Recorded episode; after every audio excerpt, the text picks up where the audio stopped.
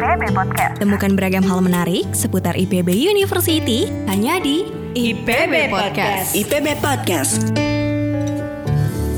Assalamualaikum warahmatullahi wabarakatuh. Selamat datang di IPB Podcast. Sobat IPB, pada IPB Podcast kali ini kita akan membahas tentang topik yang sangat menarik. Topik apa itu? Nah, kita akan membahas tentang bayi tabung. Dan untuk membahas hal ini, telah hadir bersama kita di sini pakar embriologi dan juga beliau adalah guru besar di Sekolah Kedokteran Hewan dan Biomedis IPB University. Langsung saja kita sambut bersama-sama. Ini dia Profesor Arif Budiono. Nah, Prof, berarti memang ke depannya ini bayi tabung atau uh, sel ovum, sel sperma bisa hmm. dihadirkan dari dari sel apa pun begitu ya. Mungkin yeah. bagi kita yang tidak yeah. paham ini agak kayak kok bisa begitu ya Prof ya tapi ternyata bisa ada peluang itu gitu ada ya, peluang ya? itu walaupun seperti saya sampaikan uh, Prof Hayasi itu masih menggunakan pada mice ya hmm. pada hewan coba tapi hmm. itu kan mamalia juga betul ya tinggal sedikit lagi tapi sekali lagi di manusia bisa nggak nah ini ya. kalau sudah berbicara manusia, manusia hati-hati hmm. karena di sana ada etik. Nah, yang membedakan saya dulu menggunakan mencit, menggunakan sapi, menggunakan itu mau saya kerjakan apa saja mungkin tidak masalah ya. Hmm. Tetap ada info apa namanya kaji etik dan sebagainya. Tapi kalau begitu manusia, nah ada etika. Hmm. Tadi sel telurnya atau spermanya didonasikan aja nggak boleh, embrionya oh. nggak boleh, dititipin juga nggak boleh. Nah ini Indonesia punya aturan di luar pun ada aturan, tetapi sekali lagi apa yang dilakukan di animal itu belum tentu serta merta bisa langsung langsung digunakan di manusia. Di manusia,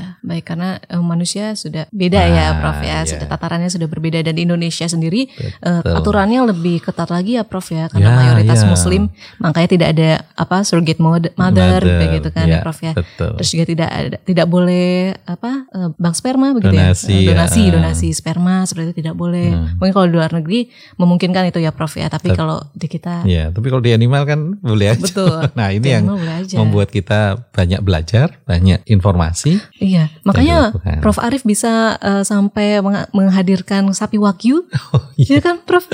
Iya. itu ini itu salah satu tuh? menarik salah satu apa namanya applied ya applied technology itu jadi bahwa uh, bukan hanya sekedar research. Hmm. Jadi tadi di manusia sudah sangat jelas itu bisa membantu pasangan suami, suami istri, istri yang belum mempunyai keturunan. Hmm. Nah, untuk di industri juga kami dengan beberapa teman uh, sudah berhasil hmm. bagaimana mengoptimalkan wagyu tahu kan ya? Hmm. Sapi Jepang yang, yang mahal, nah, mahal dan memang enak untuk Belum tentu ya. bisa juga makan saya gimana? itu uh, kita produksi hmm. embrionya, hmm. tetapi tidak perlu sapi itu bunting karena kalau bunting hmm. kalau manusia hamil ya, hmm. bunting itu di sapi hampir sama dengan manusia itu 280 hari, 9 bulan lah. Okay. Artinya 9 bulan itu ya dia nggak bisa kawin, nggak bisa bereproduksi. Betul. Baru setelah ngelahirin, kemudian involusi, baru kemudian bisa lagi dikawinkan. Jadi hmm. kira-kira setahun satu lah. Hmm. Hmm. Nah ini dengan teknologi bayi tabung tadi itu. Hmm betina yang bagus tadi kita stimulasi, kita kasih hormon. Hmm. Sehingga yang harusnya dia ovulasi hanya satu embrio tadi, kita bisa dapat 20, 30 bahkan. Wow. Ya, jadi kita pernah uh, mendapatkan 24 embrio hmm. Yang layak transfer. Yang artinya kalau ditransfer kemungkinan bisa jadi satu wagyu gitu ya. Itu 24 pada satu periode. Wow.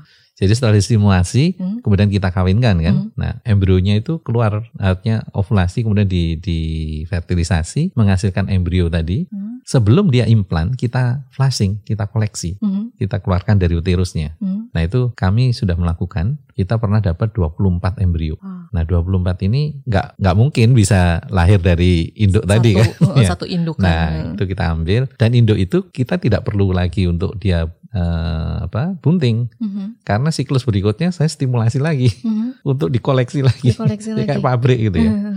Nah embrionya ini kemudian kita simpan, uh-huh. kita bekukan, terus dikemanakan? Kita transfer. Nah kalau kita transfer ke wagyu, sekali lagi rugi kita karena wagyu ini kan kalau dia bunting kan nggak bisa bersiklus. Betul. Akhirnya kita transfer, kita pilihannya adalah sapi FH, Rational Holstein, sapi sapi perah.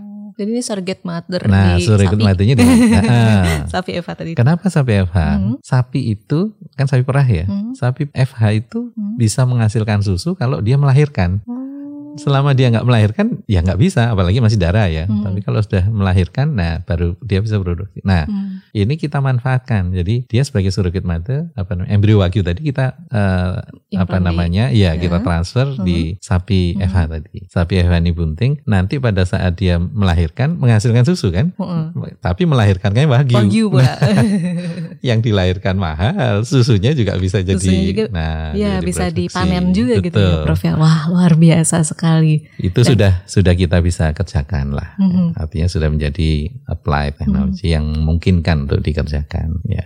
Berarti memang sudah dilakukan di Indonesia seperti itu ya, Prof? Ya, bisa dikerjakan. Wah, hmm. luar biasa. Kan berarti uh, sobat IPB ternyata memang apa ya suatu ilmu ya, Prof ya jika kita dalami itu kan pasti um, ada ada suatu manfaat atau ada satu insight-insight yang luar biasa bahkan mungkin bisa memberikan manfaat kepada orang hmm. sekitar kita ya, Prof. Dan ya? bisa lebih lagi. Bisa lebih lagi. Seperti tadi, kan hmm. kalau kita tahu bahwa satu embrio hmm. akan menghasilkan menjadi satu pedet kan, satu anak betul, sapi kan. Betul. Nah, belajar dari proses uh, kembar hmm. itu kita juga bisa manipulasi.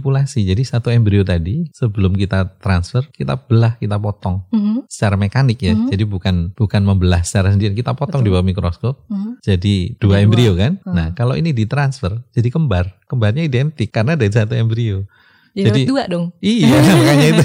jadi sudah ber, berlipat lagi itu ya. Berlipat lagi. Jadi ya memang ya itu kalau teknologi itu kita bisa lakukan macam-macam itu di hewan tentunya hmm. untuk etikanya tidak seberat seperti di manusia. manusia. Di manusia bisa nggak? Bisa. Boleh nggak? Nah itu ya nggak boleh. Nah itu betul. ada aturannya. Gitu. Tentunya ada etika-etika yang harus iya, dipegang teguh ya betul, Prof ya. Betul. Betul. Apalagi di Indonesia sudah iya. ada regulasinya juga betul. yang mengatur tentang hal itu. Hmm. Nah Prof Nih sebelum kita beranjak ke pertanyaan terakhir nih Prof nih, hmm. mungkin eh, Profesor sendiri melihatnya fasilitas atau eh, iklim bayi tabung teknologi bayi tabung di Indonesia ini seperti apa sih? Iya, dulu saya setelah selesai sekolah juga profesor saya meragukan. Meragukan. Meragukan ternyata kalau kamu pulang tetapi kamu tidak punya uh, tempat. infrastruktur nah, tempat nah, itu hmm. sayang ide-ide kamu itu. Maka ada penawaran tadi untuk stay di sana. Kemudian saya juga sempat dapat pos postdoc gitu ya di di Amerika di Kanada sama hmm. bahasanya kalau bisa kamu di sini aja gitu.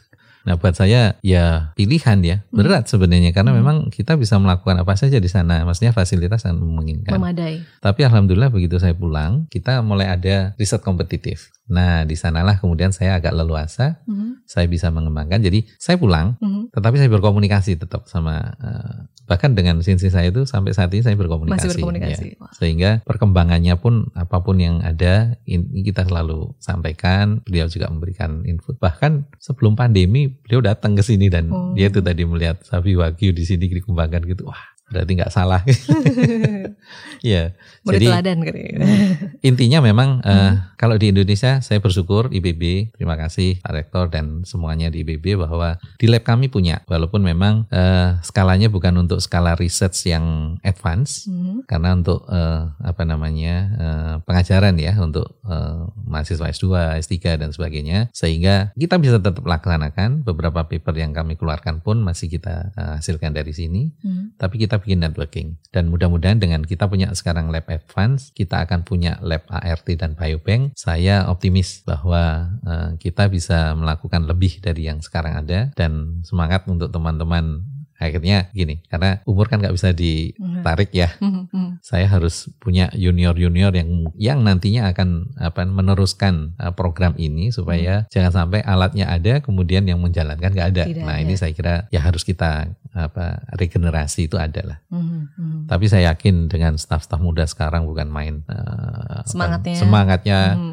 jadi kalau difasilitasi insya Allah Hebat. Bisa makin maju dinamis begitu ya Prof yeah, ya. Yeah. Nah ini yang terakhir ya Prof. Nah, yeah. sejalan dengan tadi uh, statement dari Prof berarti Harapan Prof untuk teknologi bayi tabung ini ke depannya seperti apa Prof?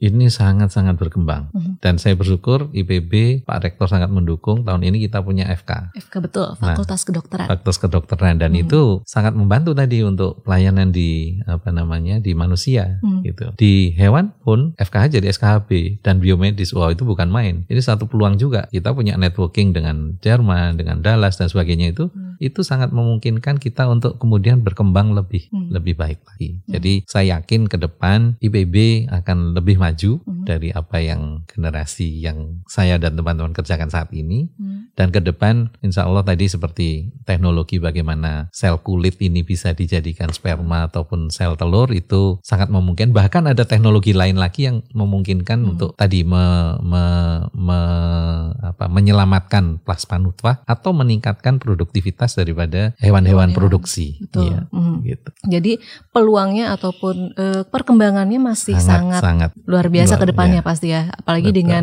perkembangan teknologi yang juga iya. pesat ya Prof ya. Iya, pasti iya. ke depannya masih akan ada surprise-surprise, update-update terbaru yang tentunya mind blowing begitu ya Prof ya. Iya. Baik, eh. terima kasih Prof atas kehadirannya Sama-sama. di podcast kali ini. Mudah-mudahan jadi informasi dan manfaat. Ya. Insya Allah ini sangat manfaat sekali sih Prof. Insightnya banyak sekali dan dari iya. tadi juga saya udah wow wow wow terus karena informasinya saya juga baru dengar begitu kan. Jadi mudah-mudahan nih Sobat IPB juga memperoleh informasi yang banyak dari uh, diskusi kita kali ini dan juga bisa memetik uh, hikmahnya begitu ya Prof ya. Dan mungkin juga bisa tertarik untuk uh, teman-teman yang mungkin lagi nyari-nyari ini saya mau kuliah di mana sih lanjutin. Nah tadi bisa ke SKHB. Bisa yeah. nanti langsung belajar juga ke Prof Arif langsung yeah. begitu ya Prof ya. Dengan senang hati. iya. Baik demikian Sobat IPB, IPB Podcast kali ini saya Wina Kawati pamit undur diri sampai jumpa. Wassalamualaikum warahmatullahi wabarakatuh. Waalaikumsalam warahmatullahi wabarakatuh. Ragam hal menarik seputar IPB University hanya di IPB Podcast. IPB Podcast.